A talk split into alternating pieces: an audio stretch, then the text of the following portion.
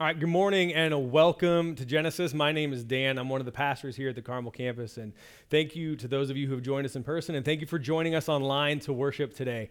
Uh, today is the first Sunday of Advent. And so, as Joel said, yeah, one guy back here is raising the roof. Um, as Joel said, you can unabashedly listen to Christmas music as loud as you want right now. Or if you're like my family, you who have been listening to it since Labor Day you can turn it up even more. And so it's a bit ironic that I'm the one who's kicking off our Advent series here at Carmel because my wife affectionately calls me the Grinch this time of year, all because I believe that Christmas music should start December 1st. I'll make an exception for the first Sunday of Advent, but it's true. I am known as the Grinch at our house, but we are starting a series today called Travel Light. And our aim with this series is that during this busy holiday season, as many people start to feel worried or anxious or lonely or busy or even despair, is that we can turn to God's word and we can turn to God and realize that we were never meant to carry those things.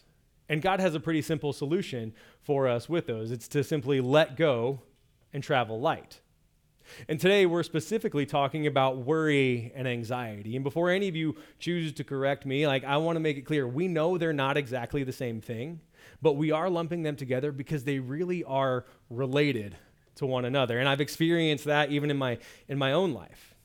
And my hope for you today is that whether you struggle with worry or clinical anxiety, is that you will see from scripture that there are ways that we can grasp onto God and to His Word and through our faith, that we can start to lay those things down and live without the weight of worry and fear and anxiety that may come during this season. And because this really is an important conversation, I want to take just a minute and pray over our conversation today because worry and anxiety, in some way, affect all of us at some point. So, will you please pray with me? Gracious God, Thank you for today. Thank you for what we are beginning to celebrate today as we anticipate the celebration of Christmas, the celebration of your son coming to our coming entering his creation to free us from the weight of fear and worry, anxiety and sin and so much more. And God, I pray that your spirit will be in this room and that you will tune every heart in this room and online to the key of your voice so that we can see the areas that cause us worry, that cause us anxiety, and that you can show us how to lay those things down at your feet so that we can live in the freedom that you promise. God, we love you and we trust you. It's in your name we pray. Amen. The UK magazine, Country Living, uh, in an article from 2019, um, wrote about, the author wrote about stress and anxiety of this time of year. Now, I don't subscribe to country living. This is actually something that somebody sent to me. Um, but it, I want to point out something that Lisa Joyner, the author, said in the article. She wrote, While there are many things I love about Christmas, watching December events overflow my diary fills me with anxiety. Can I ever say no? How much will all of these social events cost? What if, what if I just want an evening at home? I, don't think I've ever canceled anything at Christmas because you just don't do that. Not at Christmas. Then there's the reality that another year is over. And suddenly, frantically, I begin thinking back to the year that has been. How many of my goals did I achieve? Did I get everything done that I said I would do? And instead of being proud, I'm often filled with regret and sad that I didn't make more of the year. Now, the article goes on to detail how loads of people who don't normally struggle with anxiety struggle with a lot of worry during this time of the year. And one study that's cited in the article said that 16% of people would rather do their taxes than go to a family dinner at Christmas time. 26% of people would rather go to a job interview than family dinner at Christmas time. Yes, it's unreal. But 50% of people, half of the adults in this study, said that Christmas is by far, hands down, the most stressful time of the year. Which gets me thinking, like, maybe it's time we change the name and the lyrics of that song that claim it's the most wonderful time of the year. And because that's just how my mind works, I did a little Googling this week and found a surprising number of parodies out there already that communicate just that. Some of them are good, some of them aren't. But the fact of the matter is, the, because there are so many parodies about how stressful this time of year is, it only proves the point of the article. That as we enter this season of Advent, this season of anticipation, when we're hoping to find peace and joy and rest, a lot of us end up weighed down by worry, anxiety, and fear. And the fact of the matter is, you were never meant to carry any of that. One of the most repeated instructions in all of Scripture is do not be afraid.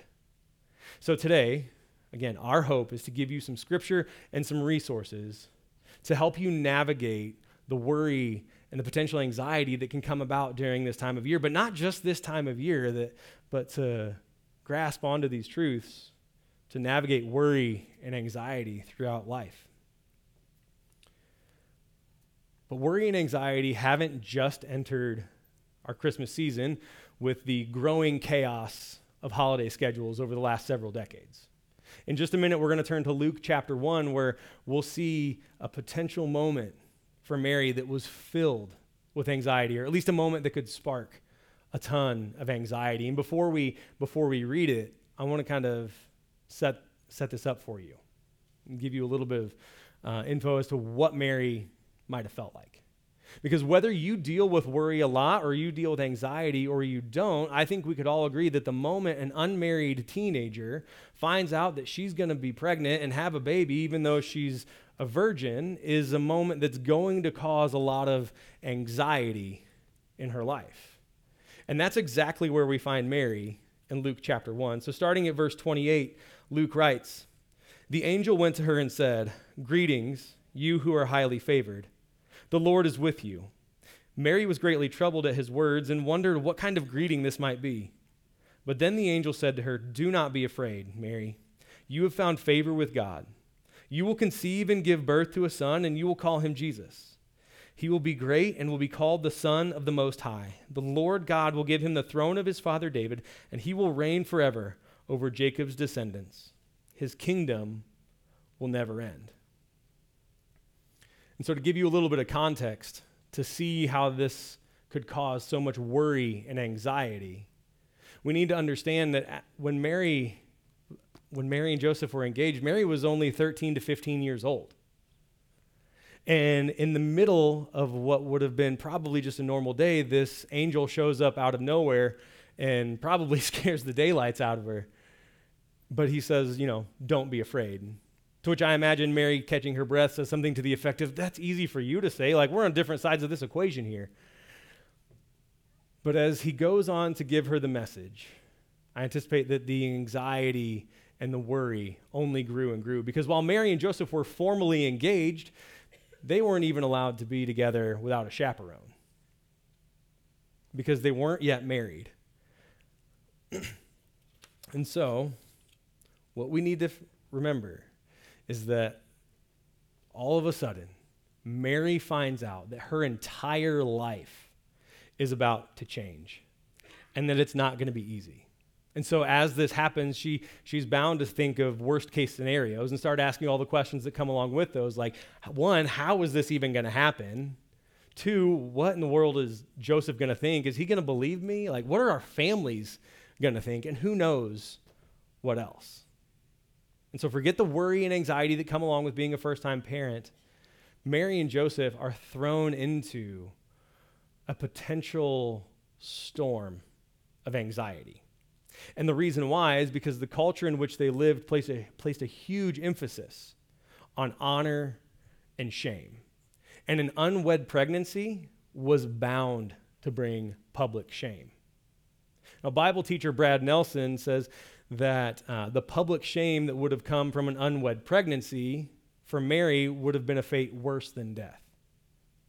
And so I think this is why Matthew goes to the lengths that he does in his gospel to say that Joseph decided to quietly divorce Mary, to save her from this public shame. And the reason all of this matters is because as the angel and Mary finish their conversation, we get an amazing glimpse of Mary's faith. Because when they finish talking, Mary says this in verse 38 I am the Lord's servant. May your word be fulfilled. Mary's response shows us that our faith can influence both our emotions and our actions. And rather than worry and focus on how things could go incredibly wrong, incredibly fast, Mary chose to trust her God over her emotions. And just like we sang a minute ago, Mary knew that God had been faithful all her life. So she knew that he could be faithful going into who knows what, having no clue how Joseph would react, having no clue how their community would respond. And yet she chose to trust her God over her emotions. And we can do the same because here's the thing worry doesn't do anything.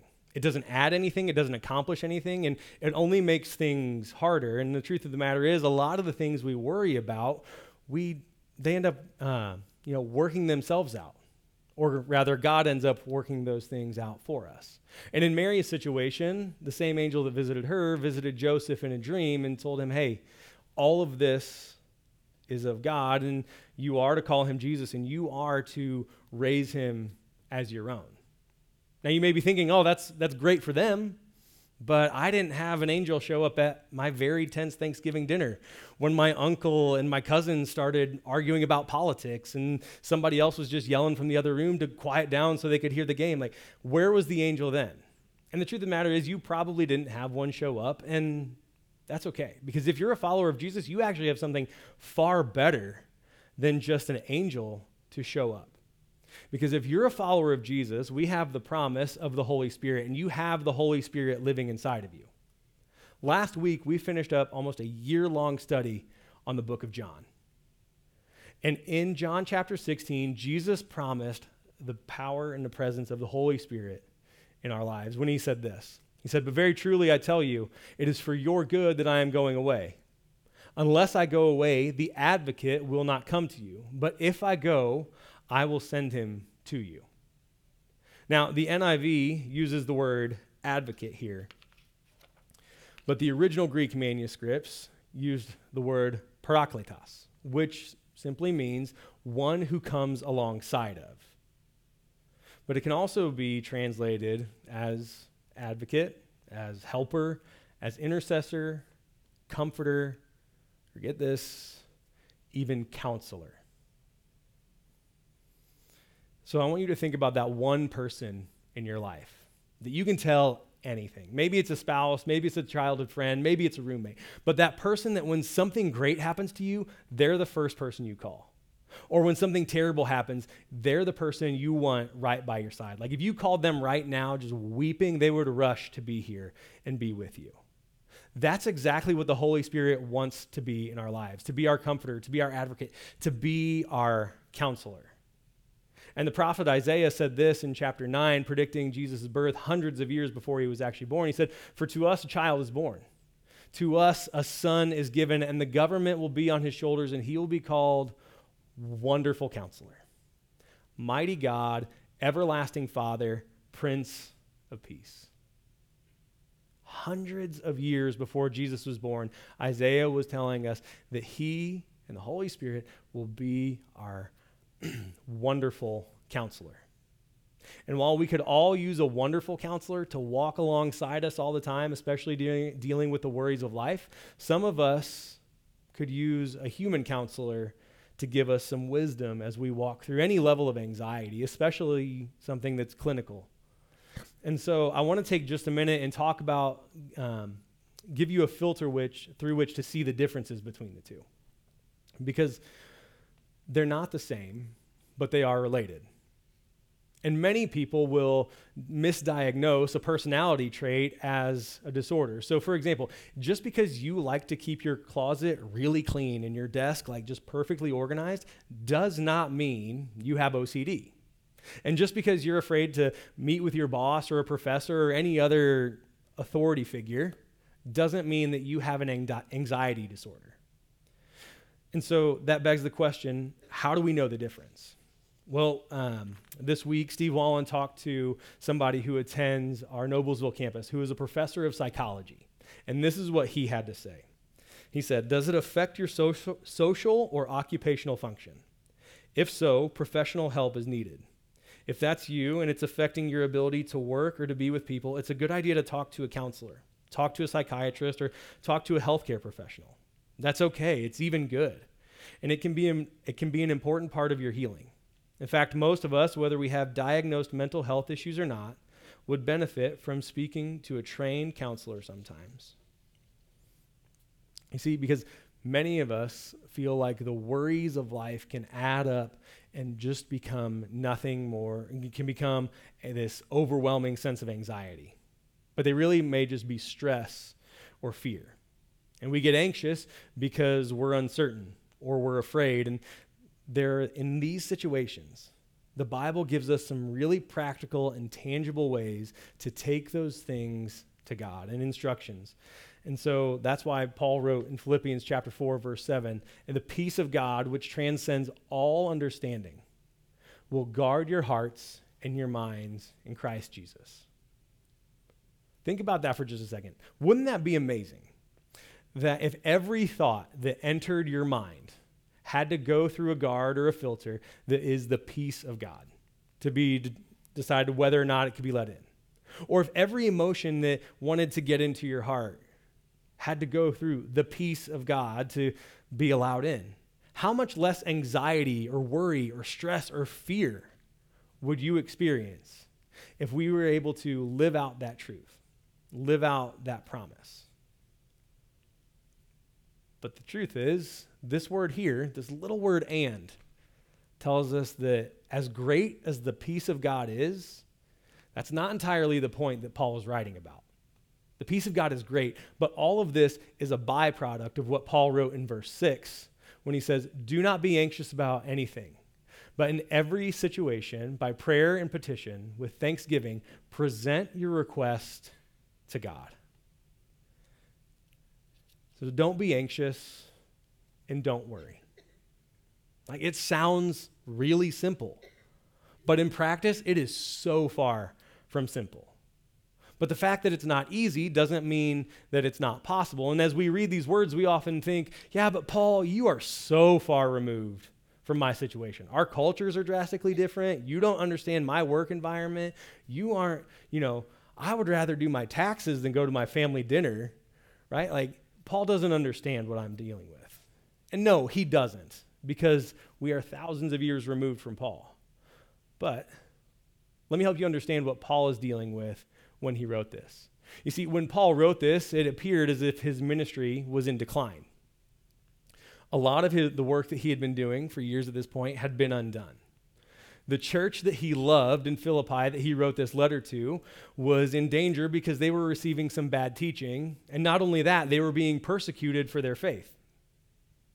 And on top of all of that, Paul is hundreds of miles away in prison, unable to do a thing about it, unable to be with the church and the people he loves as they go through this anxiety and this fear of not knowing what the next day holds. And somehow, in the midst of that, Paul is able to write, Don't be anxious.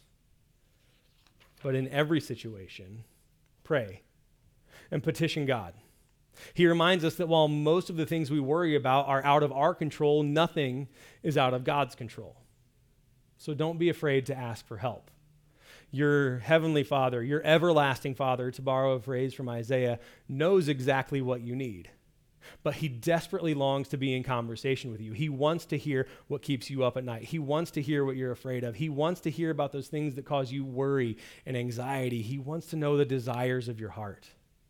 He wants to know the things you want and the things you need because what he longs for is relationship. And relationships are fueled by conversation. And this is why I will periodically take my, one of my kids out for breakfast, just one on one time, where we can sit and we can have uninterrupted time. They pick where we go, and we just sit and we talk. It gives me time to hear about school to hear about their friends, to hear about what they want to be when they grow up, because my kids are young enough that it changes all the time. but it gives me time to hear about anything else that they want to talk about. And they love the time, and I love the time because the truth is, conversations are vital to healthy relationships. And prayer is vital to a healthy and growing faith. And yes, you can pray for yourself, but you can also ask other people to pray for you because prayer is extremely powerful. There are things that you and I will deal with in this life that we will never be able to overcome or accomplish by our own strength of will, our own physical or earthly strength. They will only be overcome and accomplished by the power of prayer. And this is why we so frequently have people here up front ready to pray with you after service. But there's another element to this verse, verse 6, where Paul says we need to do these things, we need to present these requests to God with thanksgiving. Because thanksgiving, being thankful for the things he has provided and he blesses us with, is a key element to letting go and traveling light. And so Paul says that there should always be an element of thanks to our prayers. We shouldn't get distracted by our current situations to the point that we neglect our gratitude. And there are always things that we can find to, to be thankful for His provision, His goodness, or even just another day. It's a key, it's a key part of the process. And honestly, I know several people who have, um, who have been able to let go of some worry and to move closer to God in their faith by keeping a gratitude journal. Like whether they do it like in a dedicated journal or they do it digitally, like they just keep track of all the things that they're thankful for. And it's amazing to see how it has changed their outlook on things. So if you're struggling with worry right now, or you're just afraid to go to a family dinner in the next four, five, six weeks, what would it look like for you to practice this between now and Christmas Day? And just see what God might do. What would it look like for you to write down every day one or two things that you're thankful for with no repeats and just see if you're more or less stressed, worried, or anxious than you are right now. If we could stop there, I think, and I think you've probably got enough to get you through the holiday season or at least to get you on the right track and get you going. But Paul doesn't stop there, so we're not going to stop there either because there are two things that we need to be aware of that happen when we stop worrying. And realistically, like there are a lot of really good things that happen when we stop worrying and we let go of anxiety. But there are two things that we need to be aware of. And the first one is that when we let go of worry and we let go of anxiety, we'll find we have a lot of extra time on our hands, especially if you're used to worrying a lot. And as we let go of these and the time that we have, our mind is freed up to wander and to wonder. And the second thing that happens as we let go of those is that um, there's now a lot more space for new thoughts. Because as we eliminate worry from our lives and as we let go of anxiety, it creates a lot more empty space in our minds. And I think we would all agree that a lot of us have more empty space up there already than some others do. Thank you for laughing. Um, but it's true. And em- here's the thing about empty space empty space attracts stuff. And I'm sure you've seen this play out in your own home, whether it's a drawer in the kitchen or a cabinet or empty space in the basement or, uh, or the garage or anything like that. Give it enough time, and things will just randomly start appearing there. And it's never anything good, right? Like it just becomes this random assortment of things that we think we'll come back to later. But the truth of the matter is that our, our minds work much the same way. And so we need to be really intentional about the things that we let into our minds. Because as we free up space and we free up time in our minds, we, have, we do have a common enemy who would love to fill that again with fear and guilt and shame and worry or depression or anything else that would take our focus off of Jesus. But this is why it's important to look at what Paul writes in verse 8 when he says, Finally, brothers and sisters, whatever is true, whatever is noble, whatever is right, whatever is pure, whatever is lovely, whatever is admirable, if anything is excellent or praiseworthy, think about such things. Now, this isn't Paul just pushing the power of positive thinking or pushing forward some agenda that, you know, some made up law of attraction that if you only think good things, only good things are going to come to you. Paul is warning us about the power that our minds have over the rest of our being, that, that, that has over our faith and that it has over our emotions. Just like we saw with Mary, it was because of her faith that she was able to say, May your word, uh, may your word be fulfilled. And so you've probably seen this play out in your own life too. Like the more you watch HGT, HGTV, the more you want to redecorate, remodel uh, your house, and you become more discontent with it. And the more you see your friends buy new cars, the more you start thinking, you know, I, I really couldn't use a new car. Like I've been driving this one for a while. I deserve a new car, even though it's running fine and it's really clean and it's getting great gas mileage and all these other things, right? And if you watch scary movies a lot, which I don't. But if you do, like, then you start realize, thinking that every bump and creak you hear in your house in the middle of the night is some guy like with a chainsaw who's looking for you. When in actual, when the truth is, it's probably just your dog or maybe your cat. But who knows what a cat's going to do to you while you sleep? or maybe it's even just how much time you watch others on social media.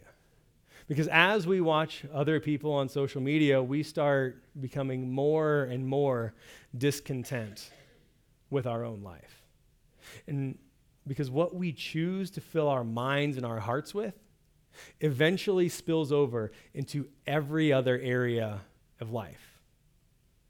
But when you think about things that are true, noble, right, pure, lovely, admirable, excellent, and praiseworthy, you start to notice those things in the world.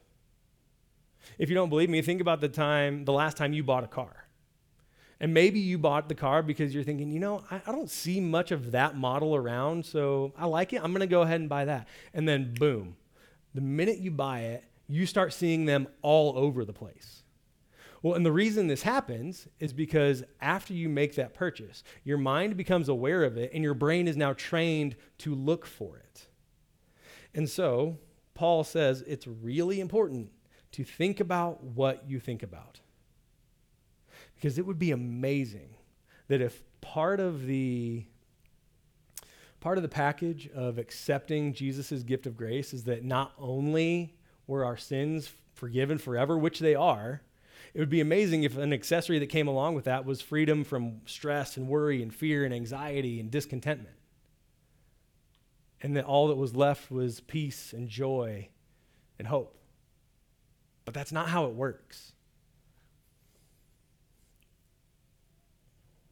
And that's why it's important to think about what Paul says in verse 9 right here. He says, I have learned the secret of being content in any and every situation, whether well fed or hungry, whether living in plenty or in want. While Paul is living in prison, hundreds of miles from people he loved, he reminds us that the secret of being content, the secret of being satisfied in Christ, the secret of being free from worry had to be learned. He had to practice it. And so, if you constantly struggle with worry or fear or discontent, discontentment, I hope you're encouraged to know that it is something that you can learn and that we all have to learn. And the easiest way to learn it is to practice it. And so Paul says in, in verse 9, whatever you have learned or received or heard from me or seen in me, put into practice, and the God of peace will be with you. It takes, it takes practice. It doesn't happen immediately, it doesn't happen naturally, it doesn't happen just overnight. But did you catch that in verse 7? We're promised the peace of God. And then in verse 9, we're promised that the God of peace will be with us. This God of peace is our heavenly Father. It's our everlasting Father that he's talking about. The God of peace who loves you and cares for you and wants to set you free from the weight of worry and fear and anxiety. And for those of us who are here today or watching online who are followers of Jesus, you have a heavenly Father who wants to take that weight off of your shoulders. And the best way to turn our is to turn our worries and our fears into prayers and to offer them over to God with thanksgiving, trusting that He's going to do what only He can do to care for us. But if you're here and you're not a Christian, you're not a follower of Jesus, and you maybe have a lot of questions about how all of this works, I want you to very clearly hear me say that God loves you just as much. And He wants to set you free from worry and fear and anxiety and all of those things just the same way that He wants to set, the way, from the same way He wants to set all the rest of us free as well. But there is one step that you have to take. You can't keep living your life the same way you are now, and then when something terrible happens, say, Come on, why does God keep doing this to me? Because He's not doing it to you. It happens as a result of not living in a relationship with Him. He wants you to come back to Him, He wants you to give your worries over to Him. And today you can make a decision for the first time, or you can renew a decision you've made years ago or any other time. Look, when you will submit your life to Jesus and accept his forgiveness, your sins are forgiven. And you don't just gain an everlasting Father, you gain an entire family of brothers and sisters who love you and who want the best for you. They want God's best for you, even if you can't count on your earthly family. The family of Christ that is the church longs to see God's best in your life. And today we're going to have some brothers and sisters up front who are ready and willing to pray with you and to pray for you. So if you have anything in your life, anything at all that's causing stress or worry or fear or anxiety, I know finals are coming up for students. And I know that lots of family dinners are coming up. And the season that is meant to be filled with peace and hope and joy can often get filled with busyness and stress and worry. So if there's anything stirring in you, even if you can't quite put your finger on what it is, after we pray in just a minute, I want you to come forward. And you can find me, you can find Joel, you can find somebody else up front who will be ready to pray with you over these things. Will you please pray with me?